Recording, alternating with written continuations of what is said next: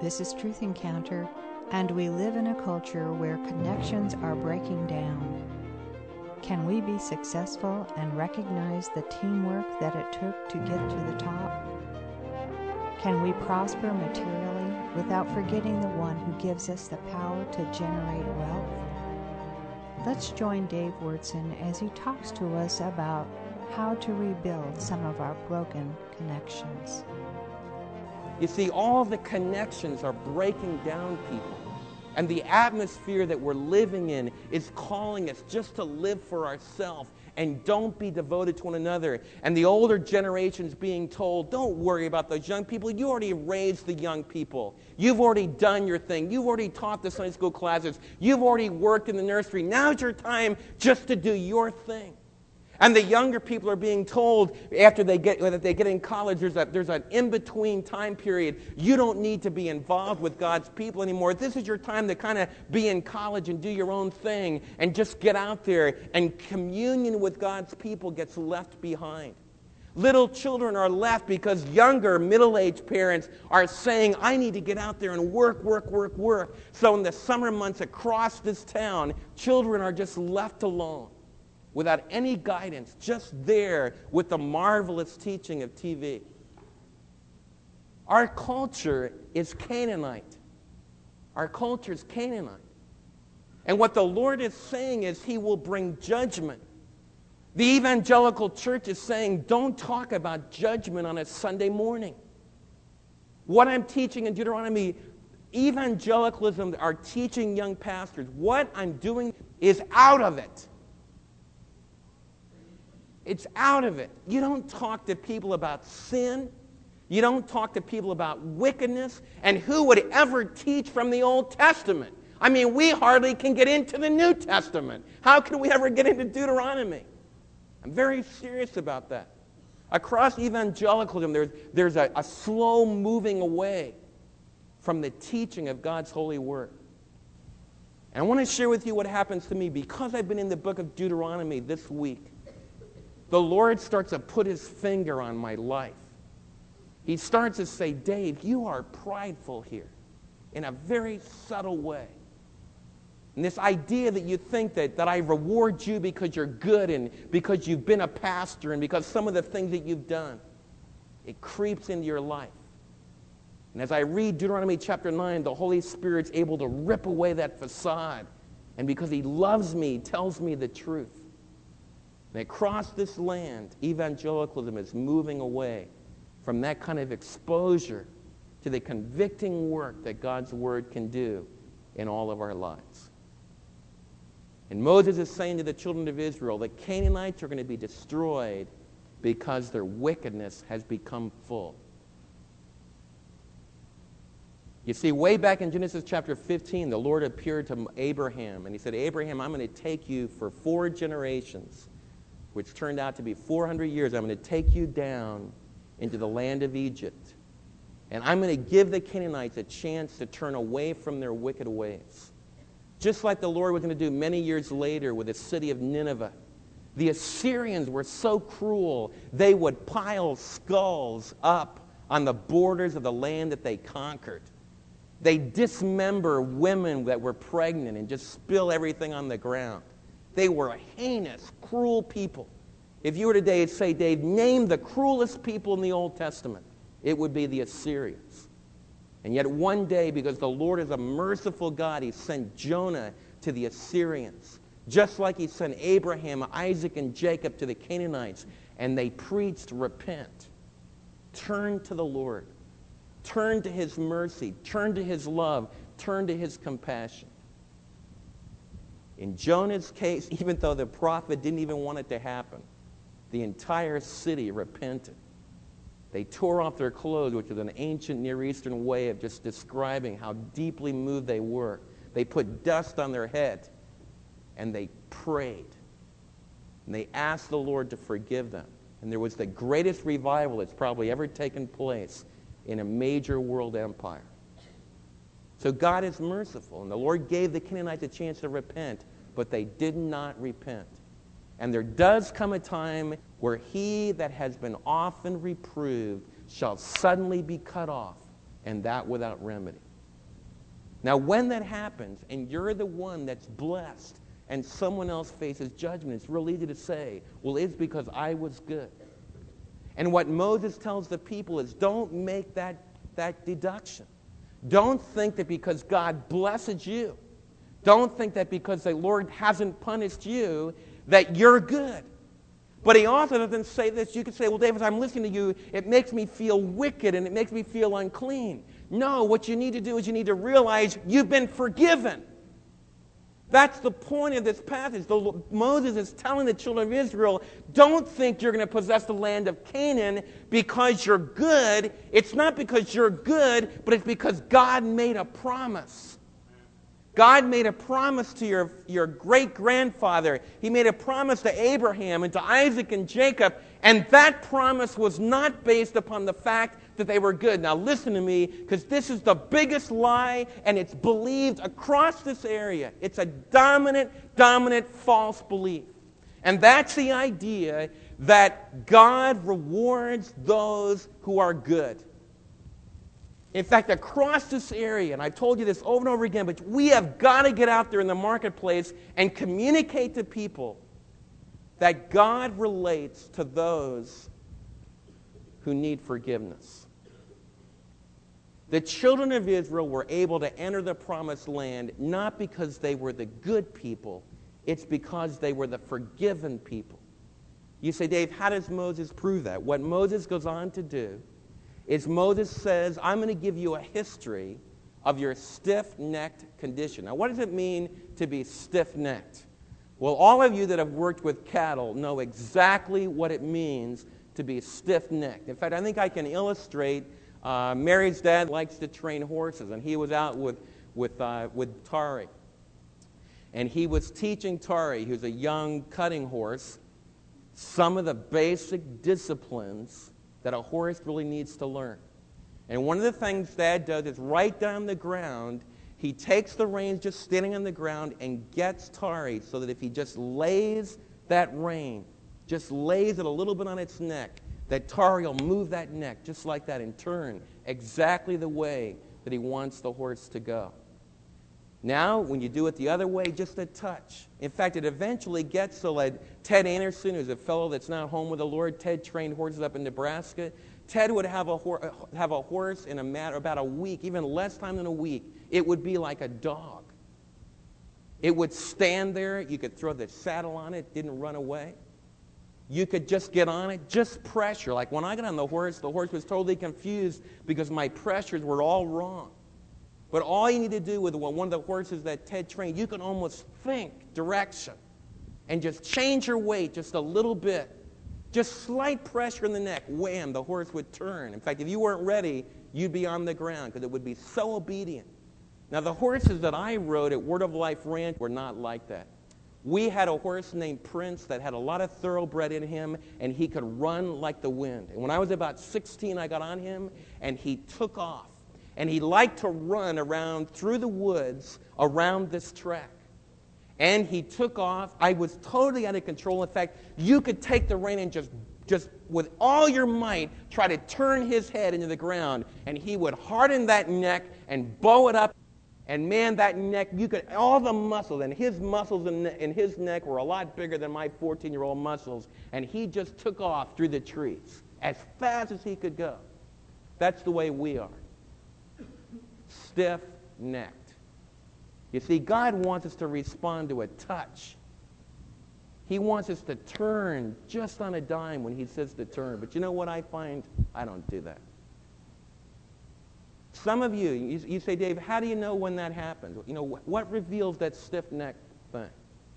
The Lord talks very quietly and says, Dave, that attitude right there is wrong. And I go, no, it isn't.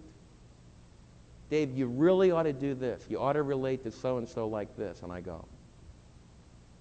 And every one of you suffer from a stiff necked condition. Where did it start for the children of Israel? In verse 7 Remember this and never forget it, how you provoked the Lord your God to anger in the desert. From the day that you left Egypt until you arrived here, you have been rebellious against the Lord. At Horeb, right at the very beginning, Horeb is Mount Sinai where the children of Israel re- received the law. At Horeb, you aroused the Lord's wrath so that he was angry enough to destroy you. When I went up on the mountain to receive the tablets of stone, the tablets of the covenant that the Lord had made with you, I stood in the mountain for 40 days and 40 nights. I ate no bread and I drank no water. The Lord gave me two stone tablets inscribed by the finger of God on them. They were all the commandments the Lord proclaimed to you on the mountain out of the fire in the day of the assembly. Now, what law did the Lord give to, to Moses during those 40 days and 40 nights? What law did he give them? He gave them the 10. Now, I just want you to think about it. You got the scene.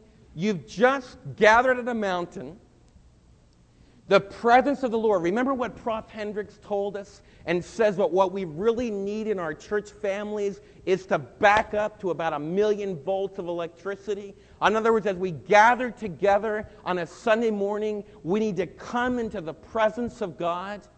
We need to realize that the Spirit of God dwells in our hearts, and we need to back up. In fact, I would like to say we need to face up to that presence of God, and that's what's going to change us. Well, that's what the children of Israel should have experienced. And can you imagine being gathered? We've described this several times in the book of Deuteronomy. Can you imagine being gathered together at the foot of Mount Sinai and you hear the very word of God? You have God declaring the basic foundation of all of morality. How do you think people would respond to that after it happened? Moses, your great leader, goes up and he's fasting for 40 days and 40 nights. He's totally dependent upon the Lord. How do you think 2 million people at the mountain would react? Well, I would expect them to sing praise choruses. I would expect them to sing the great hymns of the faith. I would expect Miriam to get all the women organized and they would rejoice before the Lord. That's not what they did. Moses hadn't been gone a few hours, and some of the, some of the rabble in the group said, Moses isn't coming back. Moses isn't the right leader here. Moses is a, Moses Moses is a he's a false leader. Man, he's brought us out of Egypt and now he's disappeared in some weirdo mountain. Look at he went up into the clouds. He's never coming back again. And the and the and, and the outskirts of the camp, it starts to move in. Brothers and sisters, you know, you can be right next to the mountain where God is speaking. You can be right in the presence where God is declaring his righteousness and his love and his compassion, and you can miss it. And I can miss it.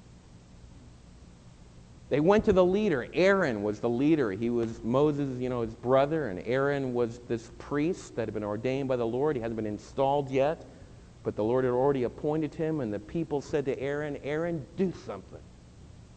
Well, Aaron was kind of a yellow-bellied kind of a guy he says, We'll take off all your gold earrings, all the gold out of your nose. If you think earrings and guys are a new thing, the ancient Israelite in thing was for guys and girls to wear earrings. I don't know which ear they wore them on. But Aaron said, Bring all the gold earrings. And he put them in a big pot, heated it up, and he molten down, made a molten liquid out of that. He made a cast of a calf and he poured the gold into that form, and there it was, just like the Egyptian god Apis, the bull, bull god, just like the way Baal and Astarte or Anat, the Canaanite gods, were pictured riding on the bull. They were going to worship God, and they had a great big party. I mean, did they party? I mean, they made so much noise at this party that God heard them and Moses heard them way up on the mountain. And you know how this story goes. And Moses recounts that story here in the book of Deuteronomy. He says, Moses, you remember what happened? The Lord God says, Moses, the people have already broken the first and the second commandment. Thou shalt worship the Lord thy God. Thou shalt have no other gods before me. And right the very first thing, after the Lord had given them, them the Ten Commandments, right away, they made an idolatrous calf. Now, what did they do? They worshiped what their hands had made. They worshiped the gods of things. Instead of realizing that our whole life is dependent, our entire life is dependent upon the one that we can't see, the one who's morally righteous, the one who's morally good, instead of worshiping the one that we can't see. They worship gold. It's so fitting that the calf idol was made out of gold because it's still the dominant idol in many of our lives today. It's a sneaking, subtle idol that comes in and we start living for the gold. And then we live to party. We live to have a good time. I could give one testimony after another of different people through the years that started living for the gold and then they started living for the pleasure that the gold can bring. It takes husbands away from wives. It takes wives away from husbands. It takes kids that are morally pure and turns them into immoral kids. The music gets loud, the beer gets hot, and you got the golden calf all over again. Now, what's God going to do? What's God going to do? God was going to destroy the people because the wages of sin is death. But I want you to look and see what Moses did. It says, And the Lord said to me, verse 13, the Lord said to me, I have seen this people, and they are a stiff necked people indeed. Let me alone, so that I may destroy them and blot out their name from under heaven. And I will make you into a nation stronger and more numerous than they. And a lot of leaders would have said, Good, Lord, that's great. Wipe out those murmuring, obnoxious people, and let's have a new nation. But that's not what Moses did. Look what he did. Verse 15. So I turned and I went down from the mountain while it was ablaze with fire. The two tablets of the covenant were with me in my hand, and when I looked, I saw that you had sinned against the Lord your God. Verse 16. And you had made for yourselves an idol cast in the shape of a calf. You had turned aside quickly from the way that the Lord had commanded you. So I took the two tablets, threw them out of my hands, breaking them to pieces. In other words, the covenant. Moses didn't do this because he was angry. He was angry, but it wasn't a spur of the moment throw. He was symbolizing the first covenant is dead. God has no obligation to these people, no legal obligation. They've totally torn up their side of the agreement. But notice what it says in verse 18. Then once again I fell prostrate before the Lord. For 40 days and 40 nights I ate no bread and I drank no water because all the sin you had committed, doing what was evil in the sight of the Lord and so provoking him to anger. I feared the anger and wrath of the Lord, for he was angry enough with you to destroy you. But again, the Lord listened to me. And the Lord was angry enough with Aaron to destroy him, but at that time I prayed for Aaron too.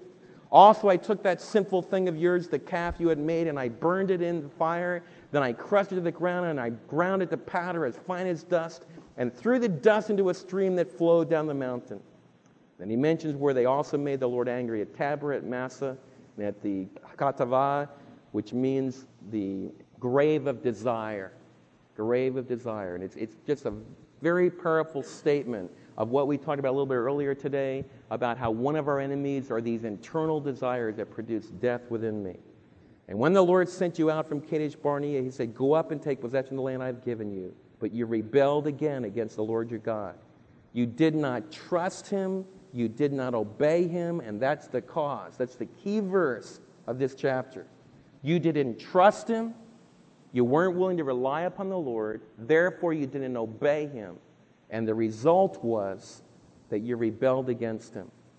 Verse 25 I lay prostrate before the Lord those 40 days and 40 nights, and I prayed because the Lord had said he would destroy you. I prayed to the Lord and said, O sovereign Lord, do not destroy your people, your own inheritance that you redeemed by your great power and brought out of Egypt. I want you to remember Abraham, Isaac, and Jacob. Overlook the stubbornness of this people, their wickedness, and their sin. Otherwise, the country which, which you brought us will say, because the Lord was unable to take them into the land he had promised. Because he hated them, he brought them to put them to death in the desert. But they are your people, your inheritance that you brought out by your great power and your outstretched arms. I want you to see this. And I want all of you to practice it this week. How many of you have really gotten exercise over the last several weeks about the sin that's in the land? How many of you have gotten angry about some of the things that have happened politically and about morality in our land? How many of you, how many of you get angry about the exclusion of God from the public marketplace? I want to ask you this. How many of you have interceded for your enemies? How many of you have asked the Lord to turn them away from their wicked way? How many of you, and, and myself included, how much intercession have we done?